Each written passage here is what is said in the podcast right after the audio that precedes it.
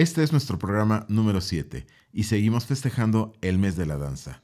Este programa está compuesto por dos géneros, danza buto y danza jazz. Nuestras invitadas de hoy son Isabel Beteta y Emma Pulido. Esto es Diálogos de Danza. Comenzamos. Danza UNAM presenta Diálogos de danza. Cuerpo, espacio, movimiento, tiempo, luz, oscuridad, forma. espectador. Porque la danza también se escucha. Isabel Beteta inicia su formación como bailarina clásica. También se ha desarrollado en técnicas como Horton, Pilates, Moderno Cubano, Técnica Contact y Técnica Falco. Y su formación en danza buto la desarrolla bajo la tutela de Natsu Nakajima. Ha pertenecido además a Danza Libre de la UNAM y al Taller Coreográfico de la UNAM, y fue miembro fundador de las agrupaciones Metrópolis y Contempo Danza. Ha colaborado en performance con artistas plásticos y escénicos, en calidad de autora, bailarina y o productora. En 1981 fundó el Centro Cultural Los Talleres AC, que dirige hasta la fecha, y en 1993 fundó el grupo de danza contemporánea Nemian. Ha recibido el premio como intérprete en Somek Vitars 2004, Recibió el vigésimo primer Premio Nacional de Danza José Limón en 2008 y en el año 2016 recibió la medalla Bellas Artes del Instituto Nacional de Bellas Artes y Literatura.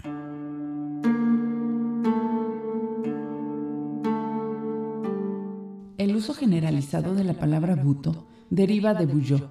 Se refería a todas las danzas que no entraran en la categoría de danzas tradicionales del Japón. Uno de sus temas principales es el círculo de la vida y de la muerte, demostrándose como un intento por sobrellevar esa contradicción.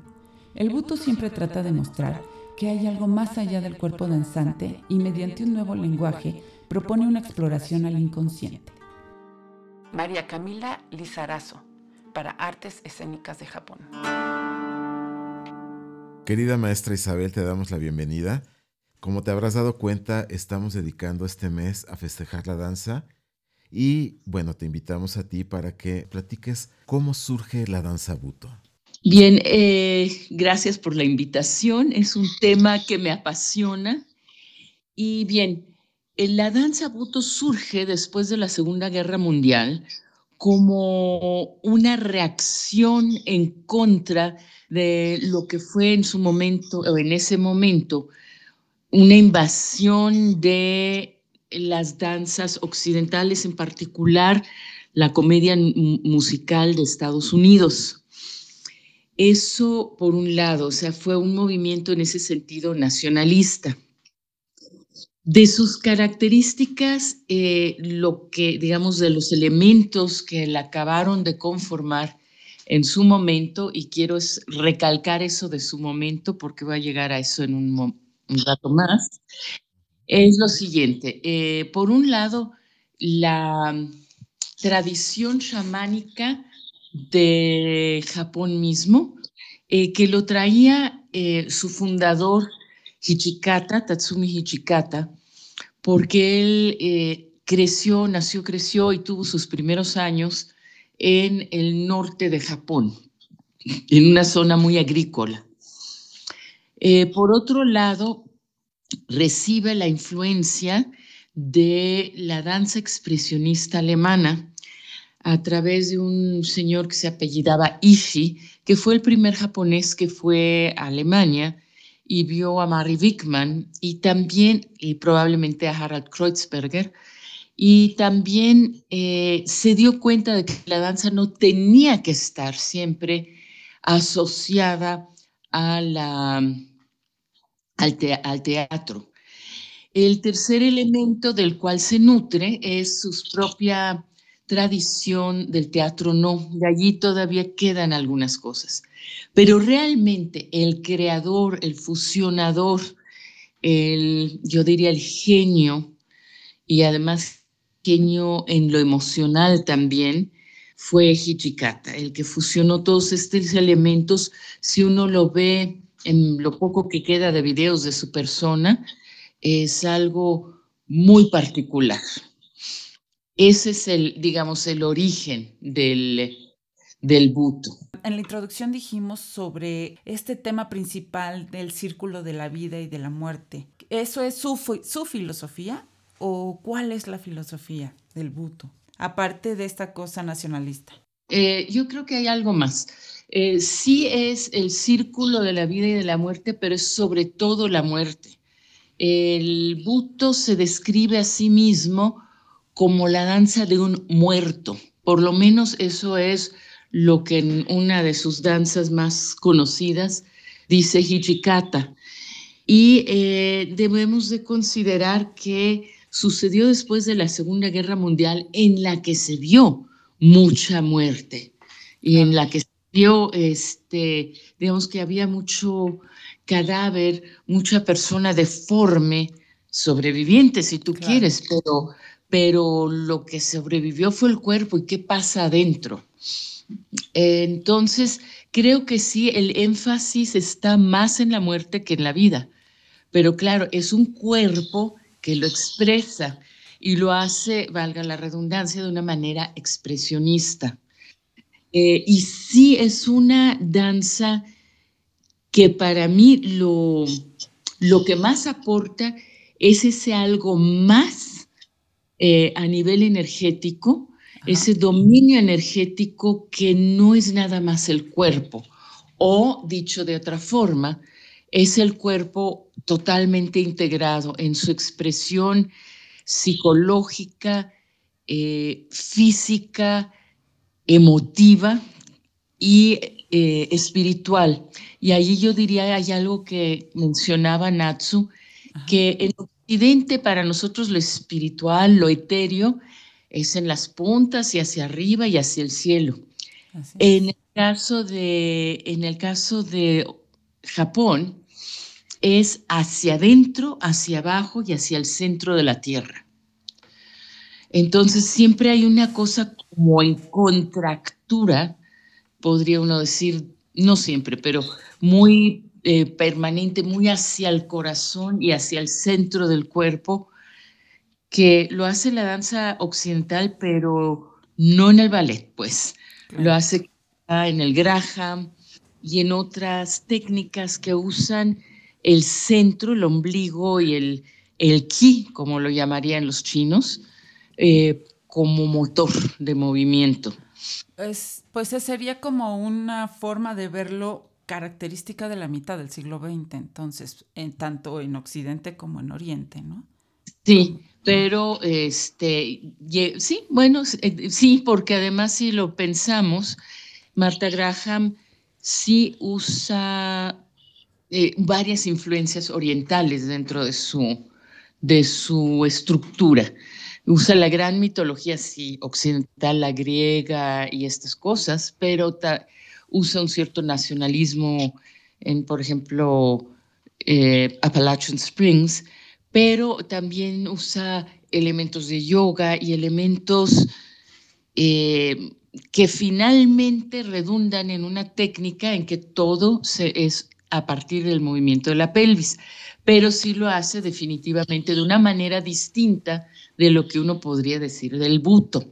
Ahora, yo me atrevo a decir que el buto, lo que el legado que nos ha dado, más que una técnica de que es primer paso y segundo paso y, y luego se hace esto, es una serie de conceptos aplicados.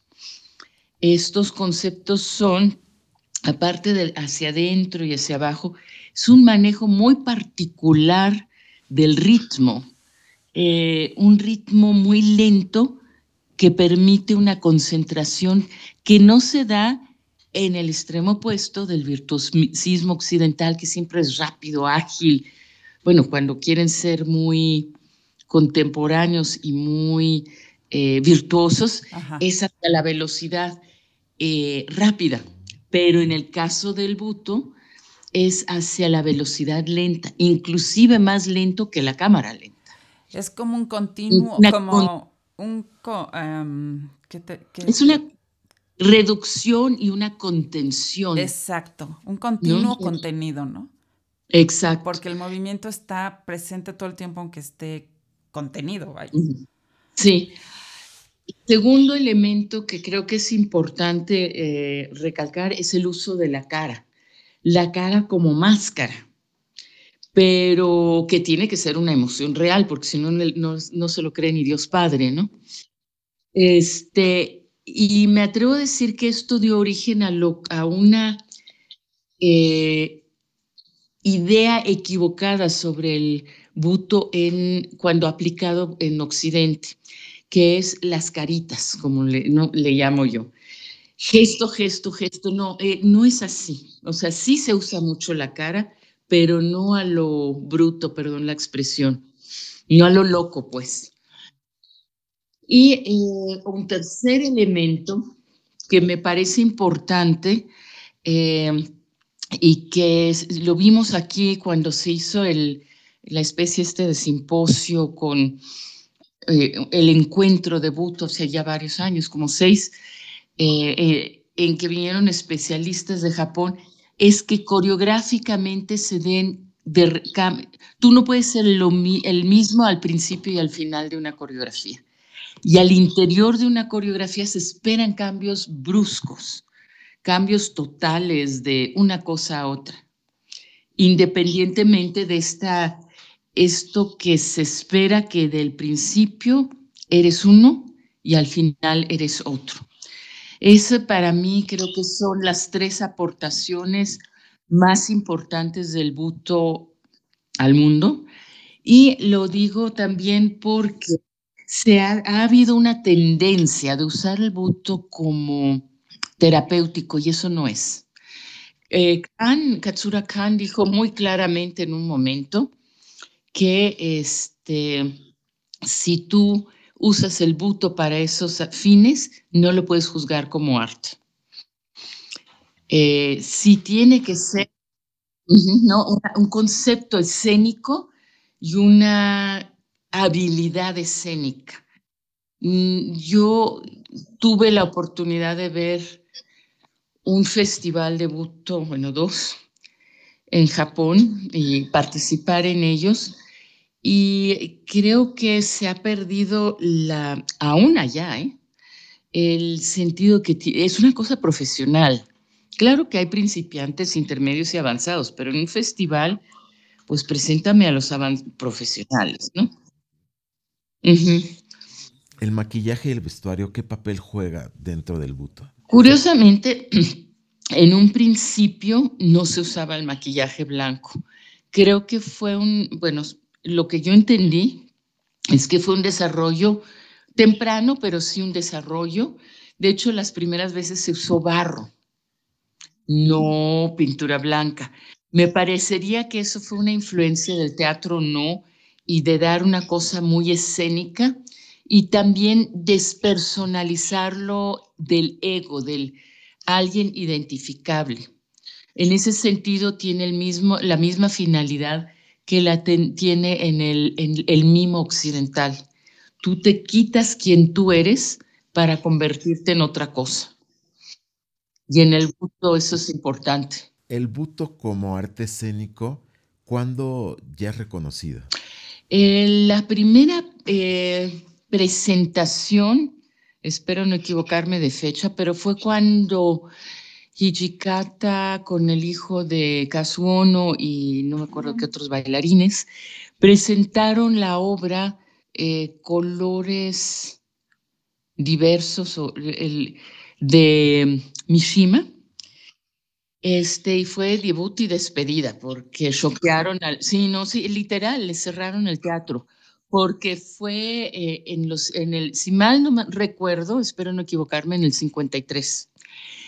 Y este, pues mataron una gallina en escena. El tema era sadomasoquismo homosexual. Y eso en el conservadorcísimo Japón, ya se imaginarán. En ese sentido, también tiene una, eh, un, cierto vínculo, no diría yo afinidad, pero sí un vínculo que, eh, que se da con el performance de los años 60. Este, esto lo, lo, tiene muy bien documentado eh, William Marotti, que hizo todo un estudio sobre el, arte y la revolución del arte en Japón en los años 60. No olvidemos que eh, la obra, bueno, Mishima apoyó a Hichikata desde este punto de vista nacionalista. No olvidemos que Mishima trató de reinstituir todo un sistema, fracasó rotundamente, pero él quiso reinstituir todo una forma de vida, si tú quieres, este, actualizada, pero japonesa. Con, y creó su propio ejército y, eh, en fin, una serie de cosas que ahorita no influyen directamente en el Buto, salvo en ese contacto que tuvieron para esa primera obra los de, eh, eh, de Mishima con Hijikata. Ahora, regresando nada más para completar la pregunta del vestuario, si se busca algo bizarro, si se busca algo expresionista. Yo, si yo dijera el, el eh, buto que lo distingue es una danza expresionista, que, que en su esencia. Y por eso se permite el gesto tan exagerado que de alguna forma hace referencia a las máscaras, pero también hace referencia a una emoción llevada al extremo, a un, o a un estado de vida, digamos, vejez, juventud, muy estilizados. ¿Clasificarías al buto como una danza contemporánea o simplemente como buto? No, para mí sí es un tipo de danza teatral, danza teatro, si tú quieres, que sigue siendo contemporáneo, pero con esta modificación, y aprovecho la pregunta para algo que a mí me parece muy importante señalar. Eh, yo siento que el buto tuvo su momento eh, en el, valga la redundancia, en su primer momento los primeros máximo 10 años. Y después se ha ido desvirtuando eh, de dos formas. Uno, yo siento que perdió lo que le dio vida, pero ha dejado el legado que mencioné anteriormente y creo que también hay que eh, recalcar el butos si es para un tipo de cuerpo. Yo he visto mucho buto occidental y la neta se me hace horrible. Es, sí, porque no va, eh, tiene que ver con que eh, no hay una apropiación adecuada y con el físico. El físico es tan importante para el buto como para el ballet, la, la, mujer delgada y etérea. Les, nos guste o no, hay cosas que pertenecen a cada, em, a cada forma de, de danza y no lo puedes, y si te sales de eso es otra cosa. Ahora, ¿qué pasa con el buto? Uno, no está tan codificado como, digamos, el ballet, por, por decir algo, o inclusive el Graham. ¿Por qué? Porque Mishi, este, perdón, murió antes de decidir si iba a codificarlo o no.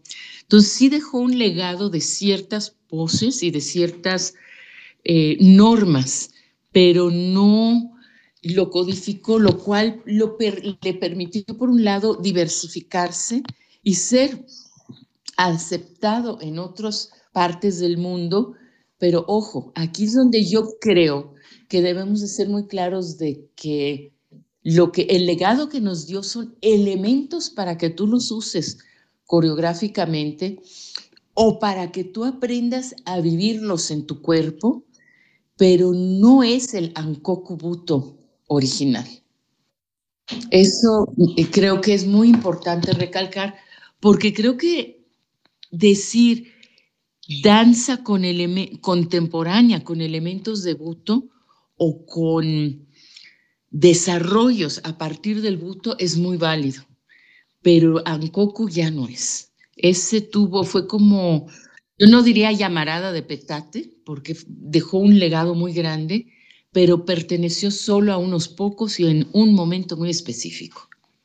Cuando antes de la, del final de la, del trágico final de la Segunda Guerra Mundial, Japón ya estaba muy, pero muy occidentalizado. Y si nace a una respuesta a la bomba, por ejemplo, finalmente Japón y el mundo siguió occidentalizándose a pesar de todo, a pesar de los movimientos en Japón y en otros países eh, contra Occidente. Sí, y, como mencionaba yo, de hecho, el, el buto desde su origen tiene una pequeña influencia occidental de, alemana que lo curioso es que es de los aliados, ¿verdad? Claro, claro.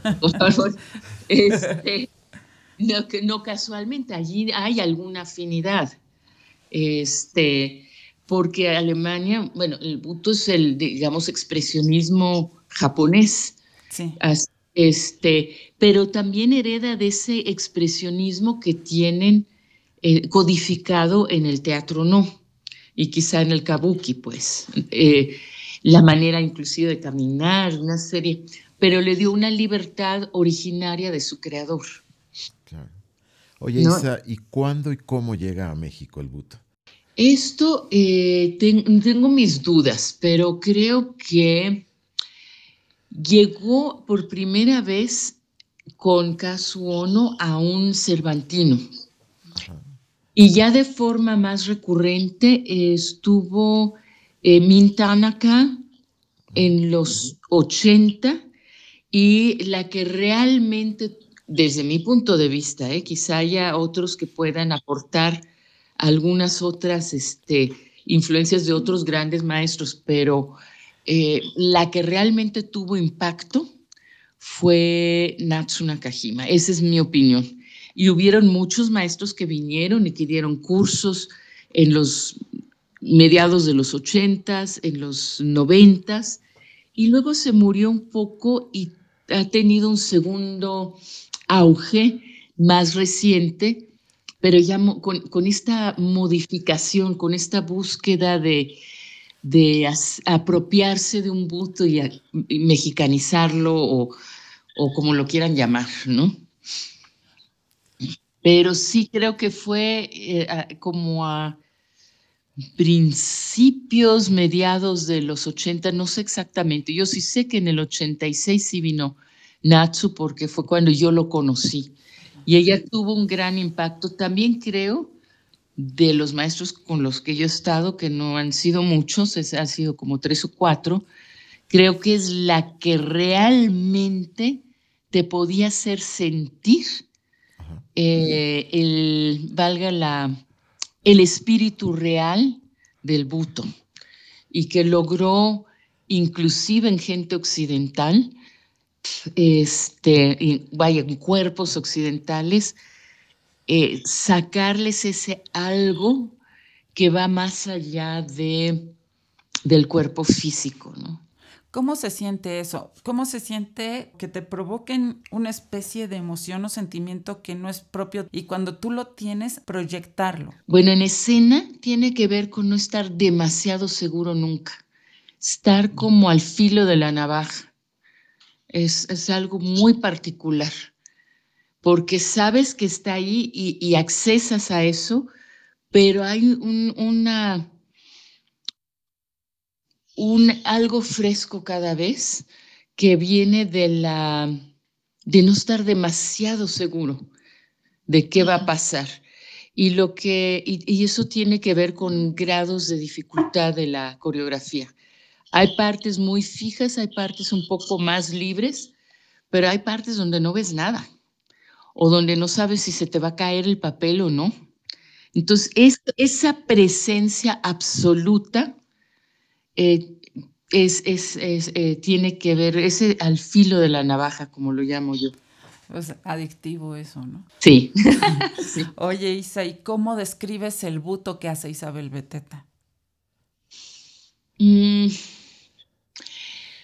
yo lo describo como este algo que me regaló, me hizo surgir con todo este enorme trabajo Natsu y quitándote, ella lo que hizo fue quitarte todo lo que sabías para que apareciera otro, otra cosa. Entonces sí era, fue un proceso bastante angustiante, pero hoy día lo que digo, no diría yo que yo hago buto, pero sí que sé accesar ese lugar y sé, em, ¿cómo se dice? Sentir, generar una sensación que, es muy particular. Eh, yo diría que lo he usado, bueno, obviamente en la obra que me puso Natsu, quizá en la que las que me ha montado Katsura Kan, en que sí hay un grado de peligrosidad y de riesgo físico real. O sea, te puedes caer y matar de, capullo, ¿sí? O estás a seis metros en uno de los casos, en otro tienes que en un segundo ser otra cosa. Y eso, eso tiene, te mantiene en una presencia muy especial. Y en las dos obras mías que yo consideraría que han tomado elementos del buto, este, también tiene, tiene, tiene eso, tiene una, en cualquier momento te puede fallar. Y se ve como nada, pero, pero no es. Y luego este, otra que fue muy buena directora para una obra de Buto fue, em, fue esta eh, Rea Boli porque supo detectar cuando hacíamos eh, improvisaciones sobre ciertas ideas, ese momento en que sale algo que, inesperado y rescatarlo. Y es esa cosa inesperada, repentina, irrepetible, que, que lo mantiene vivo. Nos estamos inspirando en el libro de Alberto Dalal, eh, este libro de cómo acercarse a la danza. Ah, ya. Y quisiéramos cerrar esta charla contigo y que nos platiques cómo acercarnos a la danza buto. Yo creo que hay que acercarse sabiendo que vas a ver algo muy expresionista, muy bizarro, eh, y abrirte de capa a decir, quiero recibir esas emociones extremas que allí me permiten accesar, las quiero compartir y eh, me quiero dejar sorprender por los cambios, por la em, presencia innegable de alguien o alguienes, según el caso, que están en escena. Em, quiero compartir el impacto, diría yo. Pues Isa, te agradecemos muchísimo tu participación en este diálogo y bueno, esperemos que pronto hagamos un especial no solamente de ti, sino de los talleres. Sí, ahora que cumplió 40 años. Igualmente, igualmente, me encanta compartir con ustedes, que sacan ese algo que tiene uno allí guardadito.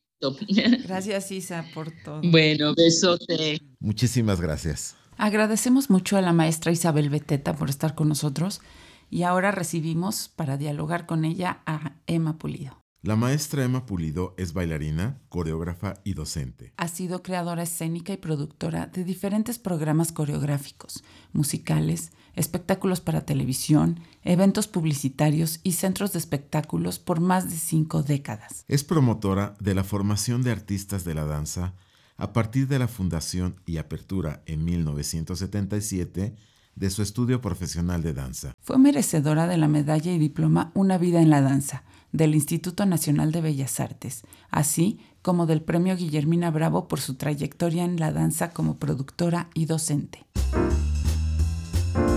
Como danza social, el jazz tiene su origen en las danzas negras del siglo XIX y anteriores. Hacia 1910, ciertas formas diluidas de danzas sociales negras fueron adoptadas por blancos. Algunos bailes como el charleston, el jitterbug y el twist tienen movimientos con vestigios de África y las primeras danzas de esclavos. Otros como el foxtrot se pueden considerar como una danza europea de parejas adaptada a los ritmos del jazz. Como danza para el escenario, el jazz está arraigado a las danzas sociales y teatrales del siglo XIX y principios del XX. Más tarde, la danza teatral de la década de los años 40 experimentó un desarrollo mayor y en la década de los 50 y de los 60 surgió un estilo que tomaba los elementos que necesitaba tanto el ballet como la danza moderna. Este estilo acentuaba la línea corporal, la movilidad del torso, un trabajo de piernas rápido y preciso con los pies en paralelo y exagera los movimientos de ciertas partes del cuerpo como los hombros. Bibliodanza, ciudaddeladanza.com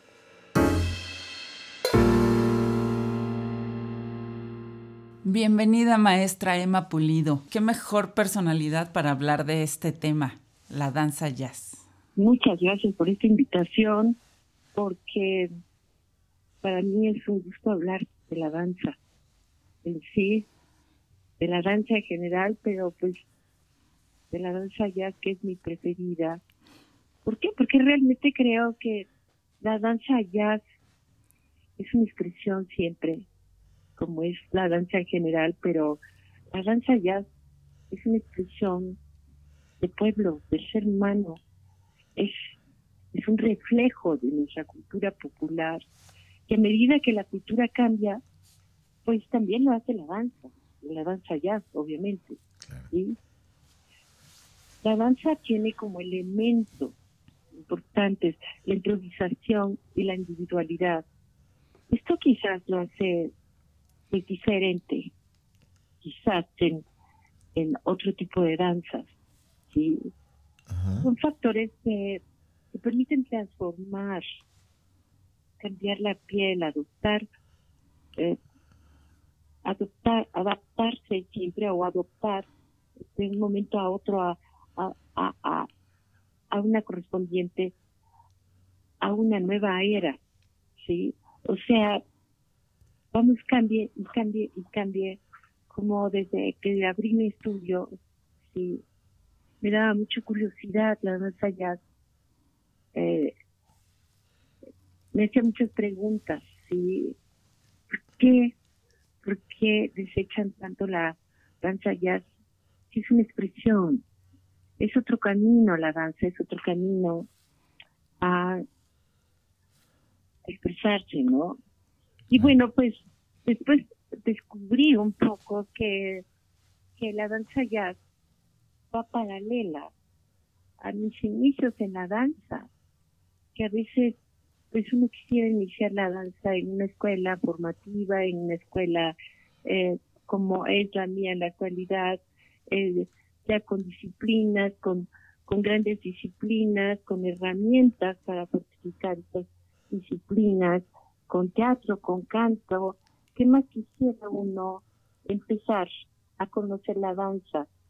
pero a veces pues, no hay oportunidad de acercarse directamente a esas escuelas o instituciones, sino que nace uno quizá como yo en un campo petrolero, a donde estoy identificada mucho con la naturaleza, con las danzas indígenas, con los hombres jarochos, con el rico, rico mambo, que pues, se me critican mis orígenes, pero pues así es, así fue como empecé a conocer mi expresión, así fue como empecé a conocer el ritmo, mi identidad, el, sentirme que comunico, que comunico lo que es un buen son, lo que comunico, lo que es una danza totonoca, que comunico siempre y que me hace feliz esa, esa prisión.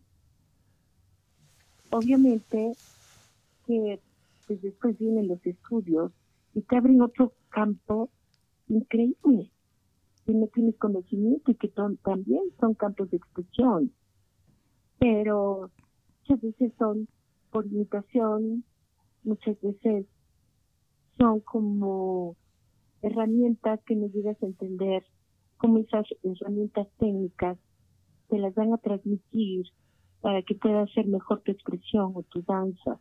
Y obviamente que incursiones en ballet folclórico, que era ballet folclórico de Amalia Hernández, que para mí fue pues realmente representar mis raíces, mis tradiciones, mi cultura, era un gran orgullo. Eh, mis estudios de la infancia fueron también eh, estudios de danza muy nacionalistas y que me enorgullecía siempre en bailar para la gente del pueblo y tratar de transmitir lo que lo que damos siempre en las danzas. Em, obviamente que por mis estudios ya de alguna forma pues técnicos como la danza contemporánea, eh, la técnica clásica o el ballet clásico, eh, que fueron pues básicos en mi vida. Mi primer maestro que fue Javier Francis también como que como me dictó un movimiento fuera de, clichés, fuera de, de limitantes, sino que era completamente libre, expresivo.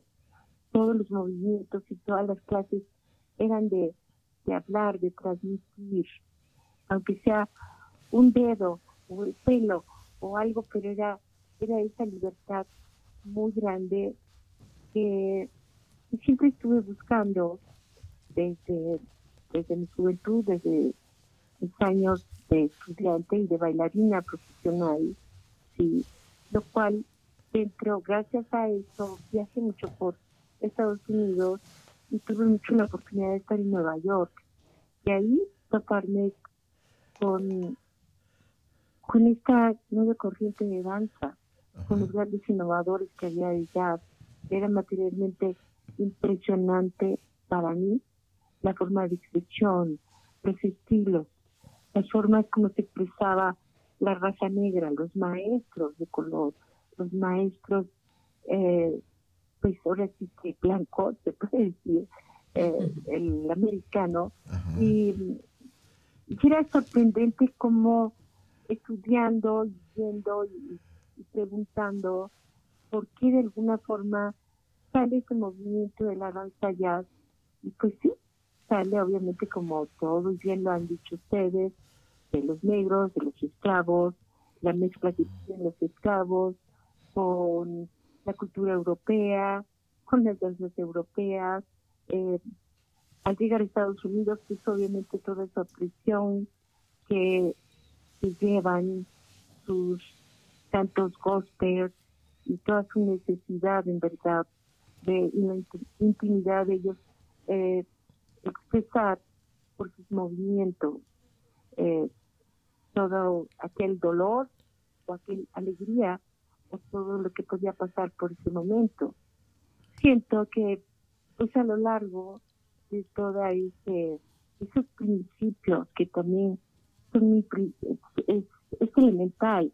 La danza ya siempre se ha visto muy mal por nuestra cultura física, ¿sí? siempre lo ha menospreciado. Y quizá tenga mucha razón porque no tiene grandes raíces como lo tiene como lo tiene la danza clásica. Grandes innovadores y grandes pensadores y grandes bailarines y coreógrafos y creativos como en la danza contemporánea. ¿sí? Entonces, eh, la danza ya toma toda esa mezcla, ¿sí? Y, como quien dice, viene ahora sí que vamos a decir, el americano blanco y comercializa y como que distribuye más, clasifica lo que es la danza jazz, la clasifica dentro de, una forma de expresión muy individual, la clasifica dentro de la comedia musical, eh, espectáculo, eh, la clasifica dentro del teatro de conciertos. Eh, y de alguna forma ven que tan válido puede ser bailar un charleston, como bien decían hace rato, eh, en una sala de fiesta, como en un momento dado lo ponía Bob en el teatro, ¿sí? claro, teatro de comedia musical.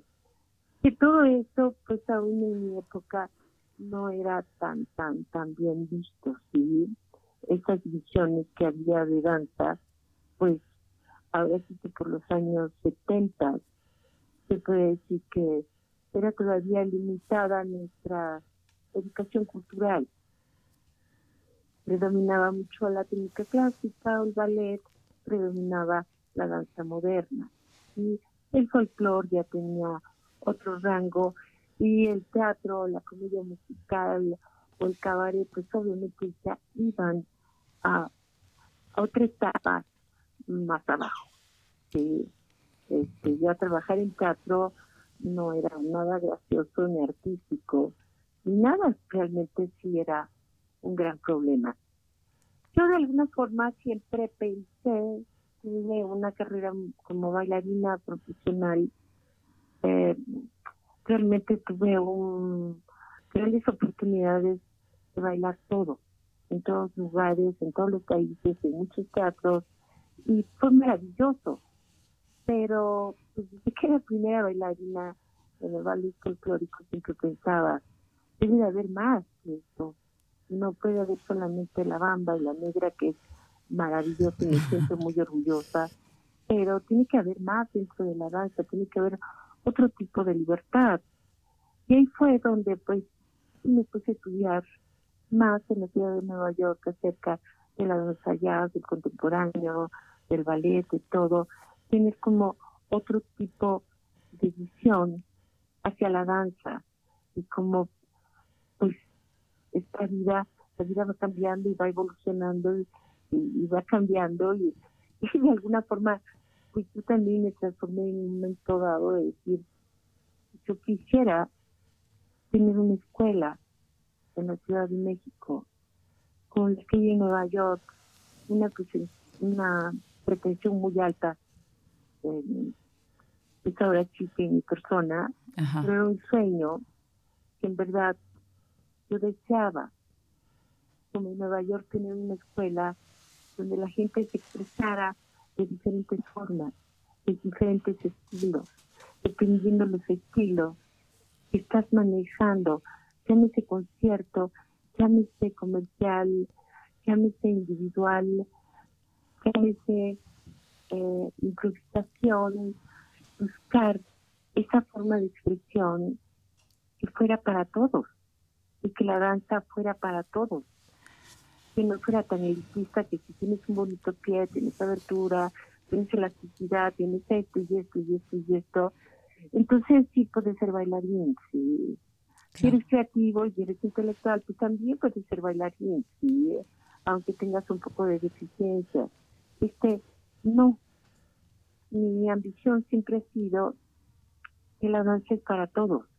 Claro que simplemente tengas ese deseo de, soñar, de, caminar, de avanzar, de correr, de volar y de poder comunicarte con tu propio cuerpo. Claro, maestra. Buscar todas esas herramientas. Maestra, Usted definitivamente es un referente del jazz en México, de la danza jazz en México.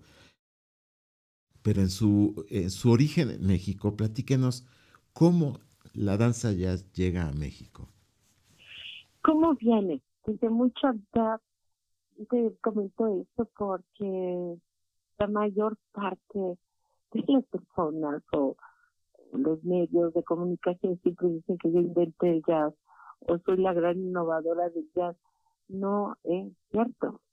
Yo no inventé el jazz, ya está inventada. Bueno, lo que es indiscutible es que es una gran promotora del jazz.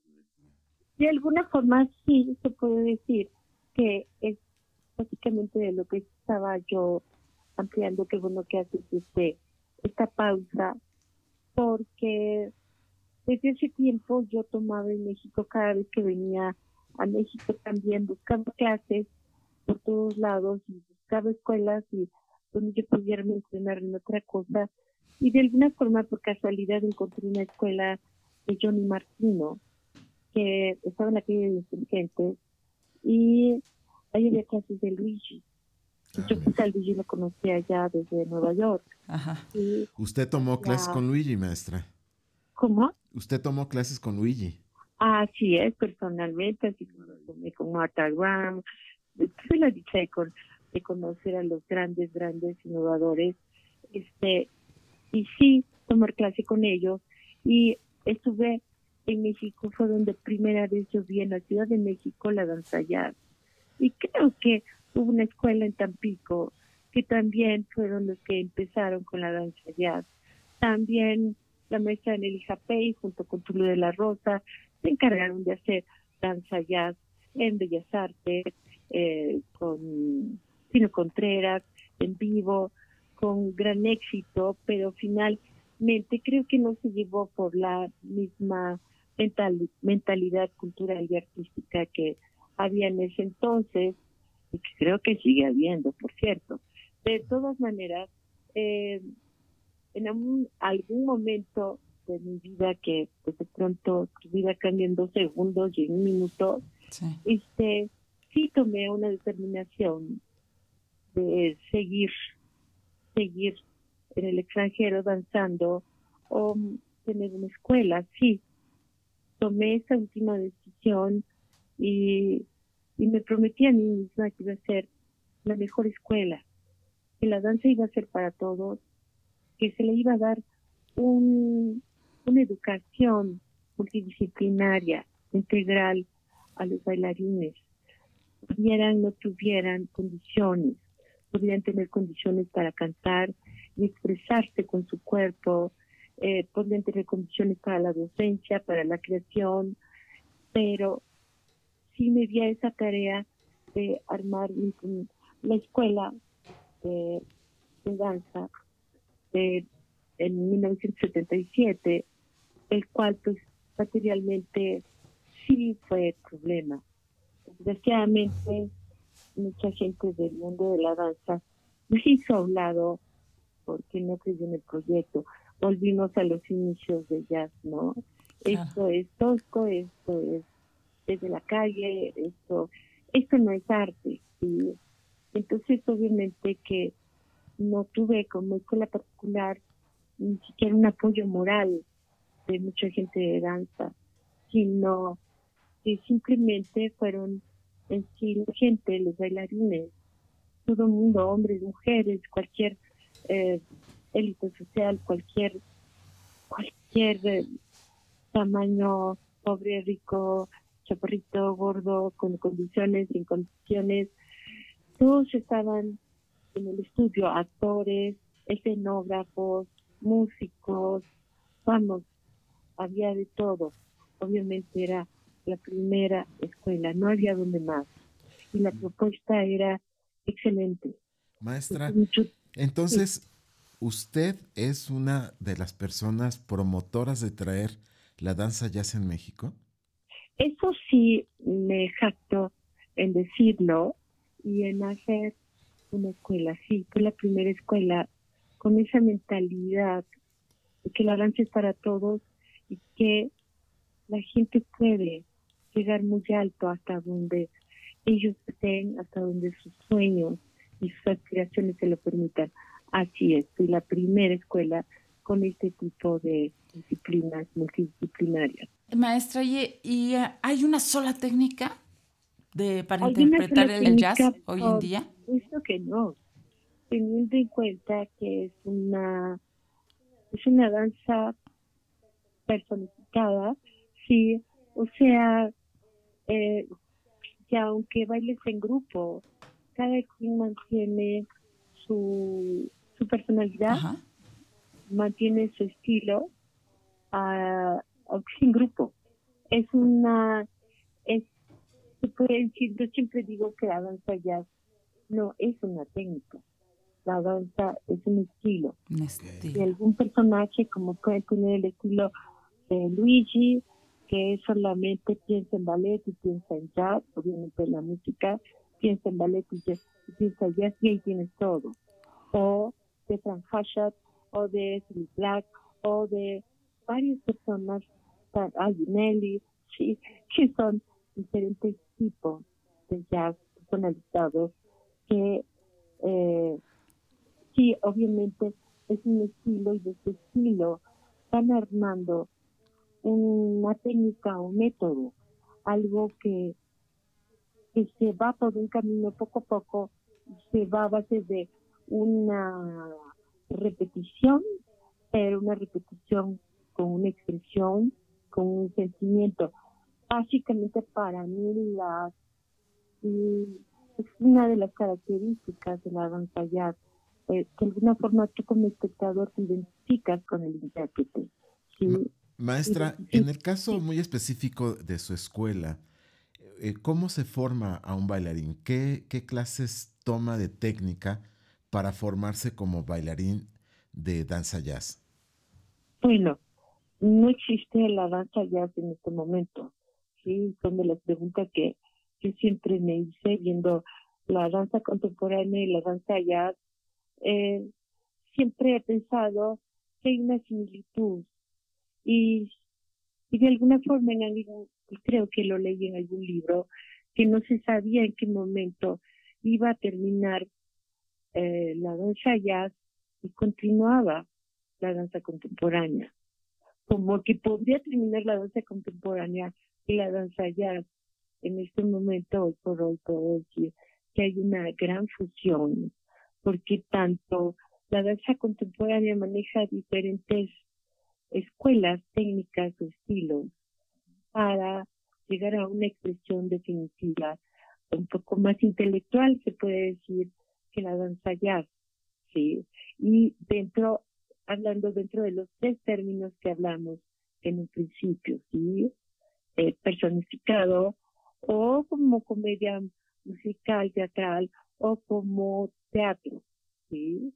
Como teatro de concierto.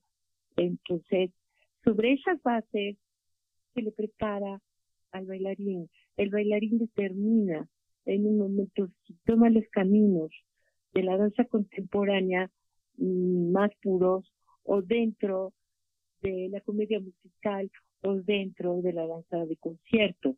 Y bueno, pues de alguna forma sí hay eh, estudiantes que han tomado estos caminos, sí, y estas diferencias, y que al final del día no puedo decir es que yo bailo jazz, es que yo bailo contemporáneo, simplemente danzo, expreso, sí, es un punto de vista, pues, puede estar, eh, puedo estar bien o no puedo estar bien, pero es un punto de vista que sí la danza jazz está implícita dentro de la música, eh, que es una otra de las características realmente que la música y el movimiento es uno, sí, o sea que pues cambia un poquitín dentro o mucho dentro de la danza contemporánea.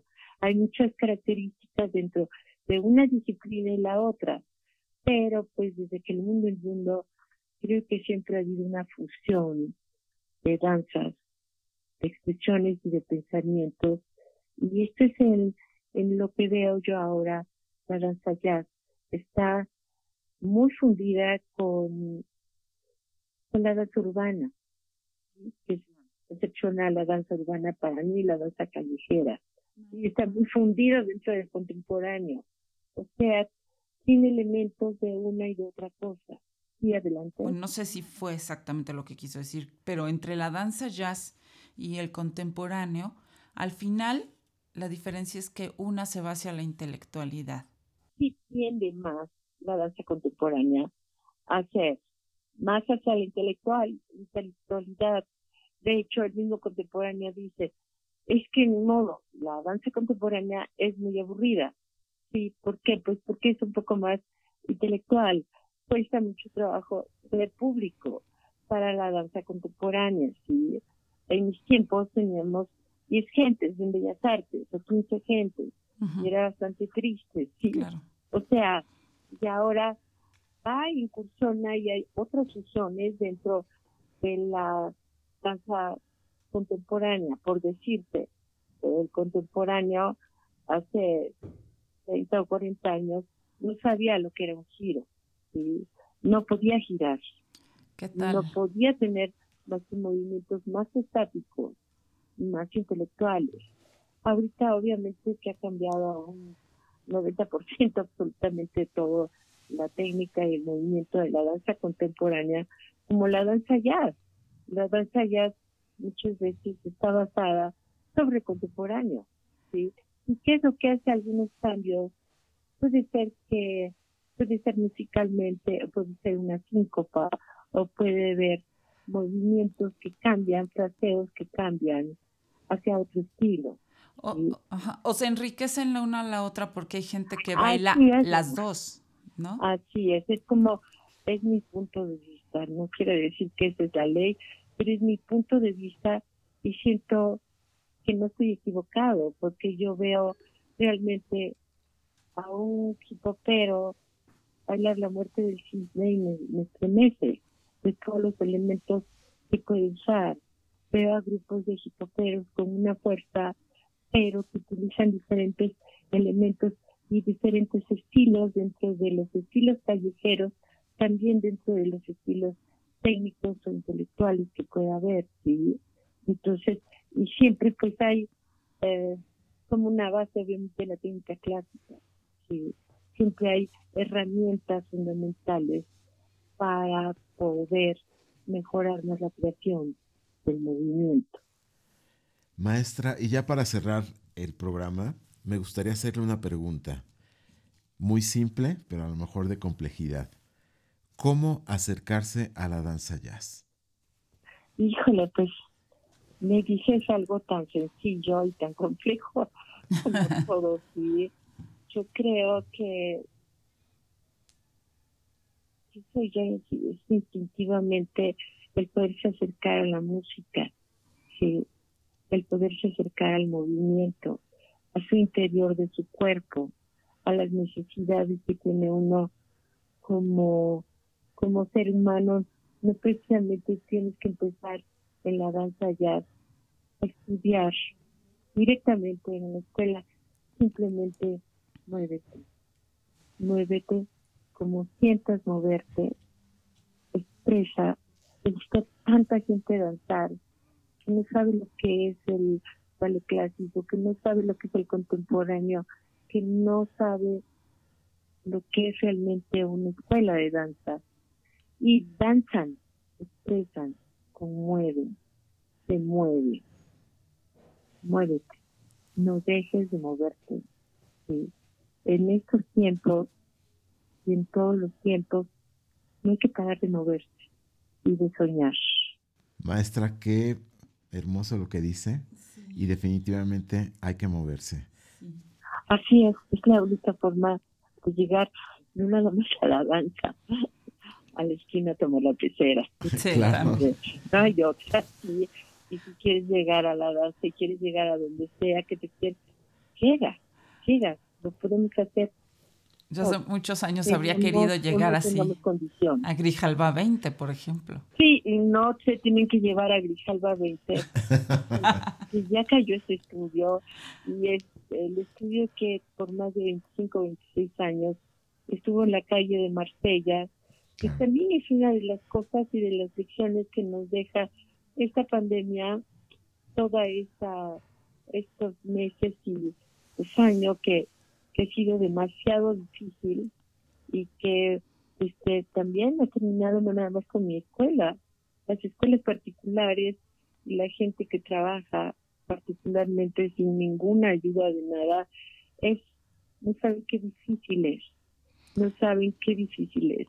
Y yo quisiera agregar algo, no me lo han preguntado, pero que, pues sí, pensé que he sido una gente muy polémica por, por haberme dedicado a la danza jazz, sino al contemporáneo y a otras cosas que visualizaban artistas que yo podía hacer. Y pues me dediqué a algo frívolo, completamente, sin ningún contenido gracias a, ese gusto de la frivolidad, gracias a la televisión, gracias a, a mis bailes comerciales, a mis espectáculos, a todo lo que he hecho en mi vida, ha sido el producto para poder mantener la danza, para poder mantener nuevos creadores, nuevos bailarines con otra mentalidad. Ahorita estamos realmente con una segunda plataforma que es el FIT, que lo llevamos el maestro Omar Carrún y una servidora, también dando pasos más agigantados para esa formación, esa formación para todos. Y que, pues vuelvo a decir, gracias a en que un momento he sido tan criticada porque he estado en la televisión, porque soy un artista de la televisión, pero que todo eso ha sido consagrado para la danza, para espectáculos, para que la gente siga creciendo y siga amando, crear nuevos públicos para la danza. Gracias, gracias a usted, no solamente por ser tan tenaz, sino por darnos una escuela, por darnos la oportunidad de conocer el jazz desde otro punto de vista. Y gracias por ser tan generosa con la danza. muchas gracias por dejarme hablar. En estos momentos que son muy difíciles para mí, este, con mucho amor. Eh, quisiera que llegara mis palabras porque, porque bueno, ese es un punto de vista de mucha gente que cree en mí y que gracias que creyó también en mi primer proyecto hace 44 años casi, que creyeron en mi proyecto y siguen creyendo en mí, todo seguir adelante. Y así es como damos fin a este programa.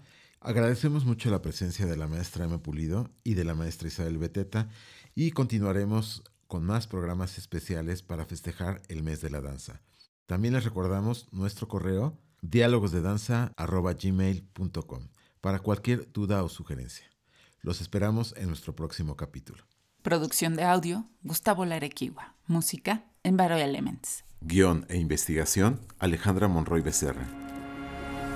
Esta fue una producción de Streaming Dance para Danza UNAM.